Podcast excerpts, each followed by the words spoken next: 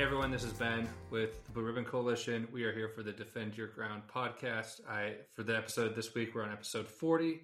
We have another episode that's part of our last known position series, which is where we invite search and rescue volunteers to come and educate our members, our users, our listeners about ways that they could be more responsible and safe when they go and participate in their favorite forms of outdoor recreation. Tonight, I've invited Tyler St. Jeor I hope I said the name right. It looks a little French, and so I, I can always mess those up. Um, uh, and he is from the Wasatch County Search and Rescue Team, is where he's volunteered. He also currently works as part of the ski patrol of ski resort in the Park City area of Utah. And so, Tyler, welcome to the show. Why don't you tell us a little bit about yourself, your background in search and rescue, and so that people know why they should listen to what you're telling them. yeah, thanks for having me. Um, yeah, like you, my name's Tyler, like you said. Um, I grew up here in, in Heber in Utah. Um, grew up, you know, an avid snowmobiler. Snowmobiling's always kind of been my, my number one passion and pastime that I like to do. So, um, yeah, I got on search and rescue, uh, in 2010, which was actually the same year I started ski patrolling as well. So, um, yeah, going on 14 years, I guess, for both things now. Um, but yeah, love love being outside, especially in the winter months, and I'm lucky that I get to kind of work in that world as well. Yeah, that's a great part of the state of Utah to live in if you love winter recreation and summer recreation. Some of my favorite mountain recreation experiences have happened up in that area. I used to, you said you worked at canyons. I used to snowboard there all through college, would hunt the powder days. I've gone backcountry heliboarding there since my brother runs a helicopter company and they do contract work for powder birds. And so i've gone and oh cool. My whole life growing up we'd beg our dad to take us heliboarding and he's like no these are just for working.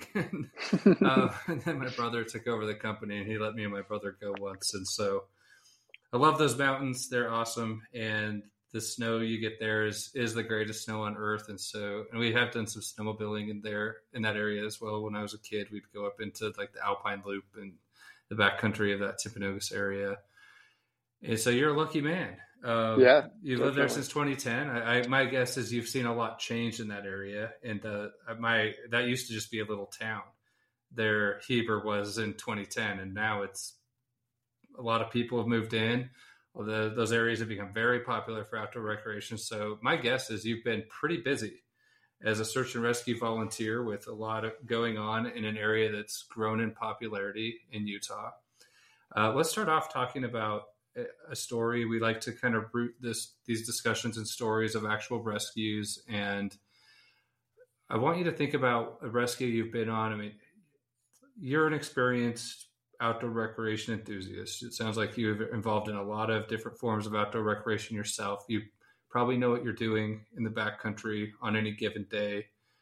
Have there been some rescues you've been on where you kind of walked away from that saying, I'm going to do things differently? Even as experienced as I am, I learned something from what happened.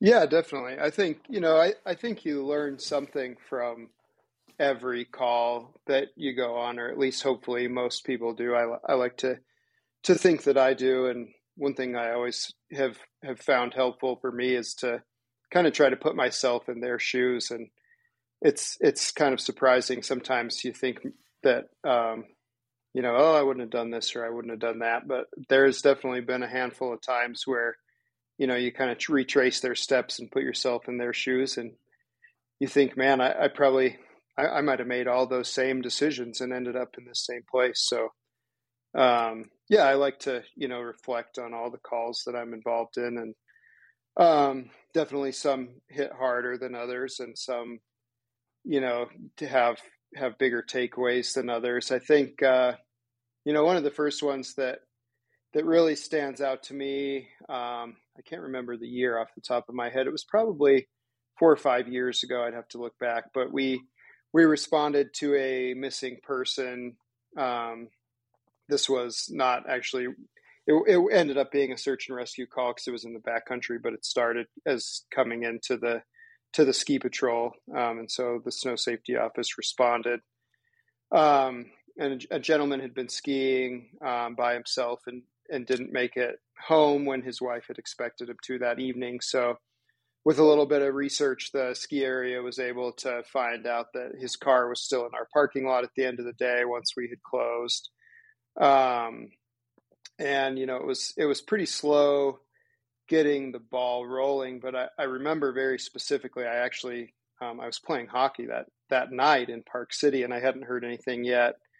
Um, but we had we had not called a control morning, which is what we do. You know, if we're expecting heavy snowfall or increased avalanche hazard the following morning. Mm-hmm. Um, the forecast for that night was was for you know a couple inches of snow, nothing that wouldn't be manageable at a regular opening time. So um, I remember very vividly walking out of the ice rink in Park City, and it was it was pounding. It was just nuking snow, and I remember thinking, "Oh man, we're we're going to be up against it tomorrow." Um, we come in quite a bit earlier if it snows, you know. So I, I remember I came home and I packed lunch, and I I didn't even really go to sleep. I just I knew we were to probably around three o'clock in the morning. We were probably to start. We were probably to start working on you know getting the ski area open for the day. So I, uh, you know, I came home and packed a lunch, and sure enough, my my boss calls me, and I remember I kind of answered and was almost teasing him a little bit about this, you know, the snowstorm and how we had under forecasted, and um, he was oddly very serious, and I just remember him saying, uh, you know, we have a missing person. We need you to we need you to get in here as quick as we can. And so, you know, I start driving into work, and I, I'm kind of thinking it through in my head on my way in, and you know, remember this is at at three o'clock in the morning. And when we had left that evening at five, as far as we know, everybody was accounted for. And so I was, I just was racking my brain thinking, man, how could we, how could we have a missing person between five o'clock at night when we left and now at four o'clock in the morning? Um, and so as we got there and we had kind of put all the pieces together, it turned out this individual had been, you know, skiing in the backcountry by himself. He had used one of the backcountry gates that we were talking about, and um, that that storm had rolled in, and so we really we had no visibility. It was really cold. Um, we were focused on trying to get the ski area open, but at the same time, there was a group of five of us that were kind of tasked with starting to try to piece this thing together and figure out you know where this individual may have gone where he ended up we didn't know if we were responding to an injury to an avalanche accident, or we, we really had nothing to go off of at that point. Um, it ended up, you know, it really stuck with me. It was a really interesting call, you know, both in the way that it, it had started originally, um, and you know the the challenges that the the current weather had kind of put in front of us, and you know our inability to use helicopters or anything like that. We were stuck, you know, with mostly skis at that point. We tried to use snowmobiles where we could. Um, but the first 12 hours of this call ended up, you know, being really challenging. We, we obviously tried to, you know, use some of the, the things that we have at our disposal with cell phone pings and things that, that the cell phone providers are able to help us with, um, with no real accuracy. So, it really ended up being a, a, needle in a haystack for the first 12 hours until we finally got some visibility where we were able to use some helicopters. And we ultimately identified two different avalanches that we see, thought were likely areas that maybe he could have been skiing at that time. Um, and you know, having no luck trying to to locate any sort of like cell phone or anything like that. And the ground search we were able to do for the first day, um, we felt pretty confident that these two avalanches were where we needed to start looking. And we were able to, you know, from there, the, the following day, we got the, the weather we needed to, to fly and get up to the ridge line. And we were able to, it took a pretty extensive amount of control work with explosives to safely get our crews in there to start searching um, and kind of luckily, we we sort of picked the right of the right one of the two avalanches to search first. Um, you know, and and I very vividly remember. So you know, our plan was we we certainly we were over 24 hours on this at this point when we finally had, you know, deemed the area safe for us to travel in. Mm-hmm. Um, and so we we felt like it was a really low probability that we were going to get a signal with a, an avalanche beacon or any sort of electronics. We felt like at some point we were going to need to start bringing in some some dogs. Um, but our, our plan was to kind of work our way down the avalanche to the to the toe of the debris and just kind of start to check the the easier boxes if you will so we our plan was to do a beacon search to the bottom and then start working our way back up from the bottom um, to bring the dog teams in and some of the other other resources we have at our disposal. And and I remember as we made our way down about two thirds of the way down the debris um, our beacons all actually started to pick up a signal. Um, and so, you know, at that point, fortunately, um, that helped speed things along, and we were able to to locate this individual with a beacon, which I thought, for a number of reasons, was unique in that one, he was skiing by himself, which begs the question if he was carrying, you know, all of the appropriate gear that you would carry for a partner rescue situation. Mm-hmm. Um, and then, of course, just the function of time, worried that whatever electronics he did have on him were likely dead at that point. It, it was very, very cold for those couple days. Um, so, you know, obviously, uh, a very unfortunate outcome in this particular call. Um, but it, it was interesting in that he he was a very savvy, well known person in the area, um, and he did have all of the right gear. You know, maybe with a partner the the outcome would have been a little bit different, but we were able to use use the beacon to to find him and and recover that individual. Yeah, well, that's been some of these end up being stories about recoveries more than rescues, but that's a really kind of hits home takeaway that you really should this activity you really should always be out there with another person. Um, Definitely. And because even the most experienced people could run into trouble. So, no, thank you for sharing that. Uh, so I am a little curious. You brought up that you guys have the the cell phone companies make like a ping service available to you. And so if I'm somebody out there and I have a cell phone, I mean now I have the iPhone 14, which has the um, yeah. satellite network and all that. That's actually why I got it, is because I spend enough time in the backcountry that it's like one fewer devices I need to own. If my cell phone has that on there, it just makes it easier to not have to at least have some option. But if I'm a user and I have a phone and I'm out there, I mean, is there anything I can do to make that tool that you have more helpful for you? You know, the the phone specifically is really challenging because with the exception of these new iPhones that have this really cool new satellite based feature, um, the the pings that the cell phone companies are able to provide us are only going to be as good as the signal that they're receiving. Um, mm-hmm. Unfortunately for us, the the phone companies are very good at understanding the accuracy of the pings that they're giving us. So the nice thing about it is oftentimes before we're even up on the hill, we kind of have a pretty good sense on whether this is going to be a high probability area or if we're sort of just you know, looking for a, a needle in a haystack. Um, oftentimes, like you hear the term triangulation a lot, and that's yeah. that's true for this as well. If the if the phone can hit three different cell towers, then they can ping the phone um, off of multiple towers and triangulate its location. They they can get fairly accurate location data. Of course, other limitations being when the phone was last powered on, when it last had service, all, all of the things that we fight with our phones on a daily basis. Um, so there's not a lot that I think us as the user group can do to make the phone in and of itself more effective because as you well know oftentimes the places that we recreate are you know limited service. or no yeah. service so so you're just kind of at the mercy of that. Of course, um, you know, like the iPhone feature that we touched on is great, but there are, you know, like the the inReaches and spots, the satellite devices that are probably still a little bit more reliable in that regard. Yeah. So you mentioned that you're heavy into snowmobiling too. You do search and rescue out of the out of Wasatch County. I imagine in addition to like the ski rescues, have you ever had to go out in the uh, on the snow rescues for snowmobilers? Oh yeah, yep. That's definitely um, here in our county.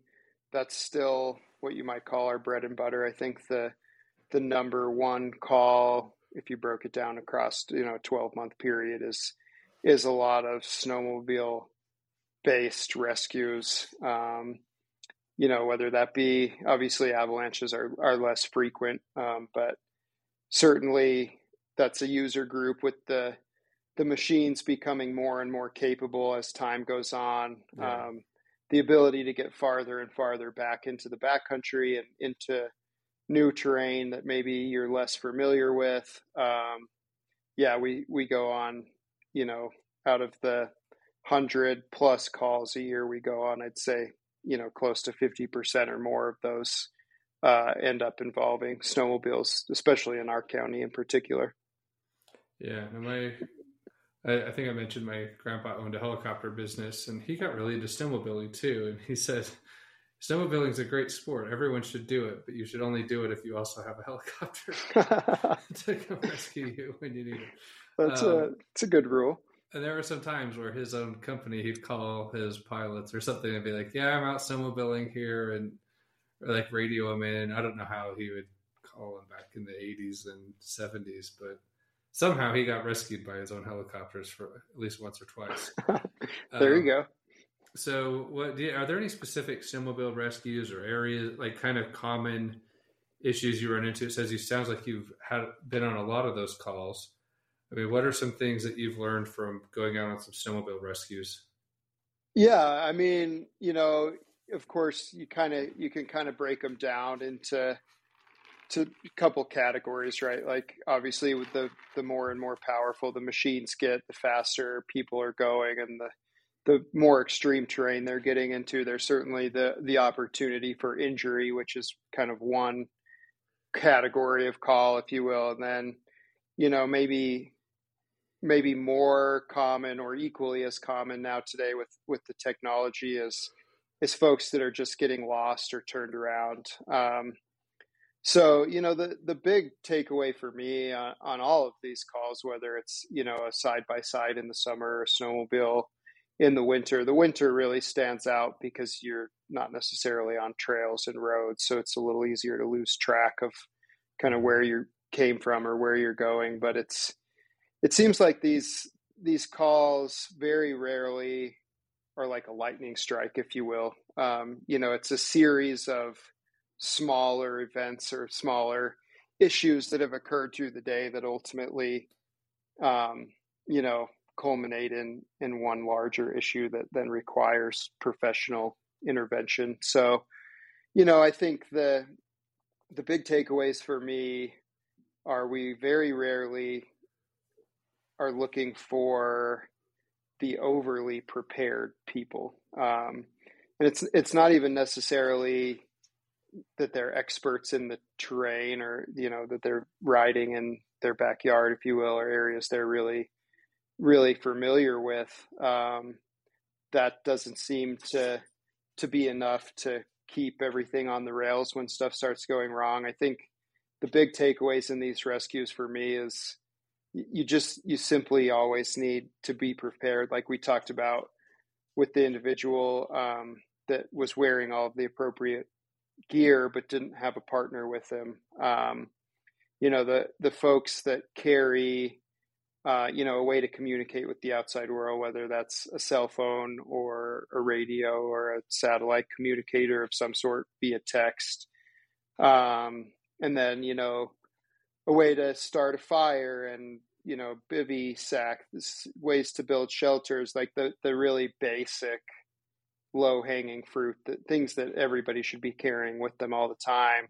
That seems to be more when we get involved. It's it's not necessarily that people don't know the terrain. Um, you know you get into to really terrible visibility situations um, and even the the people that know the terrain better than anyone else can can get turned around, and the next thing you know, um, you're headed down a wrong drainage or you've taken a wrong turn. And I remember a few years ago, we we went on a call for a, a gentleman that had left a cabin up here in the Heber area and was riding out in the Currant Creek area. I think he had actually headed over from from like Lake Creek over to Strawberry to grab lunch, and on his way back, he got turned around. That you know, storm rolled in wide out, um, and he got turned around, and he ended up heading down the west fork of the Duchesne rather than coming back towards Lake Creek. Um, you know, and and hadn't taken any had all the gear, but hadn't taken any of it with him because his plan was to just, you know, it was a nice bluebird afternoon. He was going to buzz up the trail and grab mm-hmm. some lunch and come right back. Um, and I remember when we got to him, um, you know, he was wearing jeans and some like okay boots, but not the kind of boots you want to spend the night in or walk any distance in snow. Um, so you know, like obviously all the all the appropriate gear was kind of hanging on the hook in the cabin. Um, he almost lost both of his feet. Really severe frostbite on both mm. feet. Um, long cold night. I remember, you know, we we looked all night, but the the same storm that got him turned around limited our ability to cover a whole lot of ground. So um, by the time we found him in the the middle of the next day, um, it had been a really long really long, cold few hours um, for this gentleman. And I think, you know, the, the takeaway for him and, and for all of us was like he had all the gear and he knew the area really well. Just in his mind, he wasn't planning on going and getting into some epic situation. And so I know for me, a takeaway I get for a lot of these is I, I kind of have my kit, if you will, that goes with mm-hmm. me, whether it's summer or winter. And it takes no effort to just throw that pack on or throw it in the back of a side by side if you're in the summertime or whatever. Um, you know, and in that off chance that something unforeseen happens, um, you're going to be a whole lot happier that you have it than, you know, wishing it was with you if it's home on the hook. Yeah. And I would say, so with this guy, it sounds like it was also unforeseen weather. Yep. Um, and that, I imagine, I imagine that's got to be a pretty like 20 to 30% of your calls in that part of the state. Totally. Yeah. I mean, you know, you, you think about hunting season, you leave Salt Lake and it's 65, 70 degrees and sunny and really nice down there. And, um, you know, you get up here and it's maybe in the mid 50s, and then all of a sudden you get a little turned around and it's dark. And next thing you know, it's a 30 degree temperature swing and you're wearing a cotton t shirt hiking around um, you know, in the mid 30s, and and all of a sudden, what was a pretty pretty laid back mellow day becomes quite challenging. Yeah, is that something like that's happened probably in the fall for Definitely. Yeah. yeah.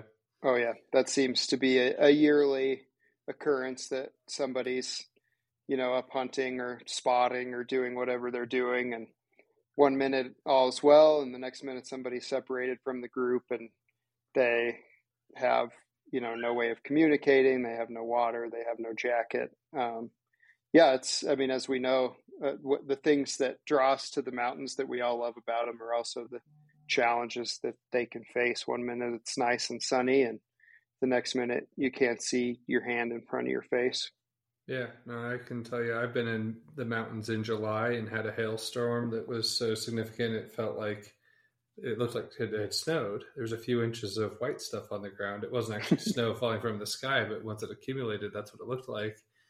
I think this year we had some pretty early snowfall in October in the high country in Utah, and yeah. I watched it get down into like the 20s and the teens, and some of the I watched like the reports that Brian Head and some of the other places, and so it's that weather exposure is a common theme and people tend to not think that through and especially if you're like especially in the summer I, that's something we've run into with other folks we've interviewed is someone will get out in a side by side and it's the desert in Emery County or Moab or somewhere and it's 70 degrees in the day and then if a storm comes in and it gets dark I mean that can drop 40 50 degrees sometimes depending on what happens during the shoulder seasons, which is the best times to go in some of those areas. Um, so let's kind of get to the final leg of this. Um, I want you to think through if there's any other experiences. Um, let's. I want you to think through the summer a little bit. I mean, I know a lot of what happens up in that country is the winter. You mentioned kind of the side by side crowd, and I, assume there's some dirt biking and thing that that some of those things go on there. ATVs. Um, the other thing, I guess, you're near Deer Creek. Do you ever get out and do the water rescues with yeah, yeah, definitely. That's uh, in the summer months between Jordanelle, Deer Creek, and Strawberry. That definitely keeps us the most busy for sure. Yeah, just going people boating and things going around boating. Yep. Yeah. Any of those experiences come to mind? Where like I've I've gone boating a lot in my life. A lot of our BRC members now are boaters because we've done a lot of work on Lake Powell this last few these last few years with the water levels getting so low. Sure. We've wanted to influence the water management policies in the West. And so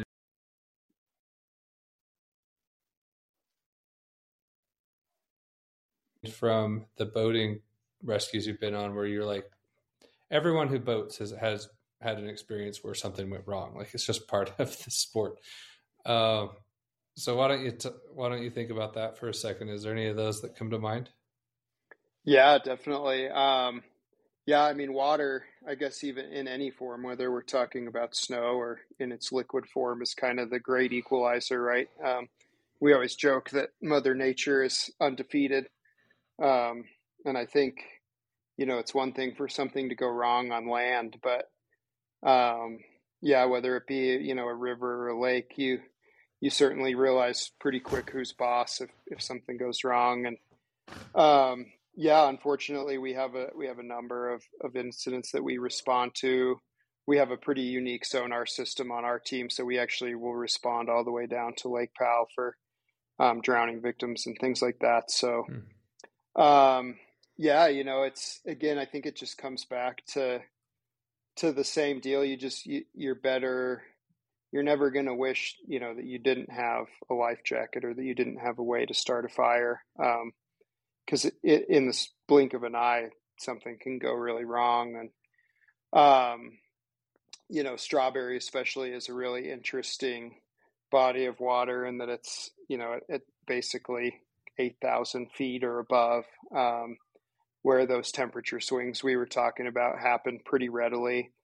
Uh, we mm-hmm. responded to a to a call just earlier this year that um, it was, I believe, six people on three paddle boards um, no life jackets, and you know they're they're paddle boarding out in the middle of Strawberry, and it's a beautiful sunny day. And next thing you know, the wind's blowing 35, and they've all six been blown off their paddle boards and are trying to tread water, and all of a sudden it's four foot white caps, and um, you know you're cold, you're tired. Um, fortunately, they were they got kind of blown all over to um, the island over there, and we were able with one of our boats to respond quickly enough that we were able to pick all of them up. But you know that was uh, that was a matter of minutes on that one for sure.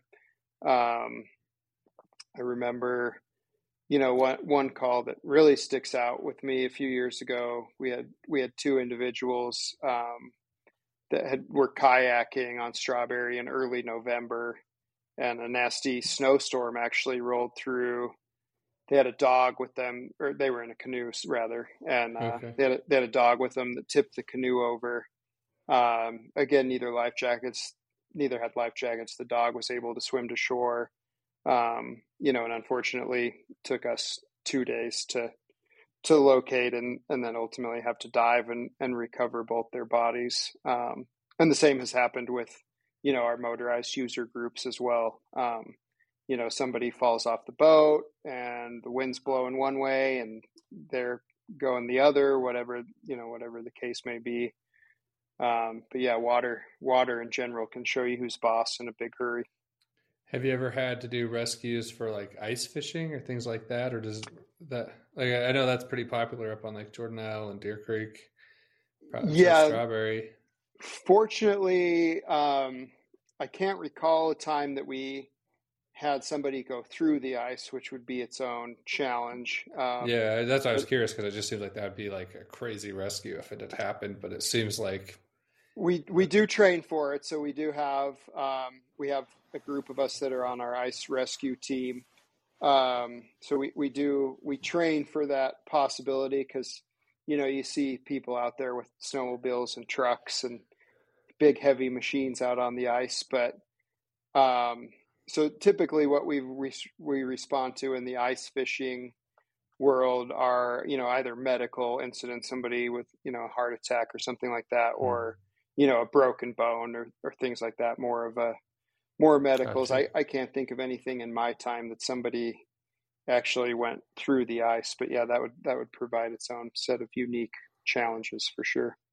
Yeah. Okay. Well, I'm just thinking through if there are the other things I know about this area, but uh, well, I appreciate you coming on the show, and I appreciate you sharing your experiences. And I think hearing from the search and rescue guys, the people that are going to be the ones that come rescue you, and having them tell you what they wish you knew is really valuable education information. And so, I think that is a, some good coverage of how search and rescue works in Wasatch County and in these high country mountains of the Wasatch. And I assume you get out into the Uintas as well. You were talking about Duchesne Creek and Oh yeah. Um, yep. And so we thank you for what you do. And I'm assuming Wasatch County Search and Rescue, most of the search and rescue departments we talk with do have like their own fundraising. I mean, they they are all a lot of times all volunteer, have some support through the sheriff's offices in the counties, but I haven't talked to anybody yet who has a search and rescue team that has just the most flush government budget ever. They're always looking for more resources and help. Um, so where can people go if they wanted to, if they recreate in your neck of the woods and they want to support what you guys do? Yeah, definitely. Um, yeah, we're we're certainly not a not an exception to that rule. Um, you know, our the sheriff's office takes really good care of us, and we're lucky to to have a good sheriff that's a great boss and supports us. But of course, um, you know, budget is is a challenge for all of us. So we certainly rely heavily on on donations and things like that. Um, if you just if you go to the Wasatch County Sheriff's Office page, there's a link to the the search and rescue team from there, um, and all of our info is on there. Yeah. Okay, we'll put a link to that in the show notes. I always like to encourage folks if you haven't donated to your local search and rescue team, it's something that you should do, and that's says a lot because I work for a nonprofit too, and we survive almost entirely off of donations and I mean, we want people to donate to us, but I tell people what we fight for, which is for people to be able to use and out recreate outdoors and have it be open to the public. It, without you guys out there supporting them when things go wrong, this could become a really something that is an adventure and a benefit and something I think the public needs because you guys make it work.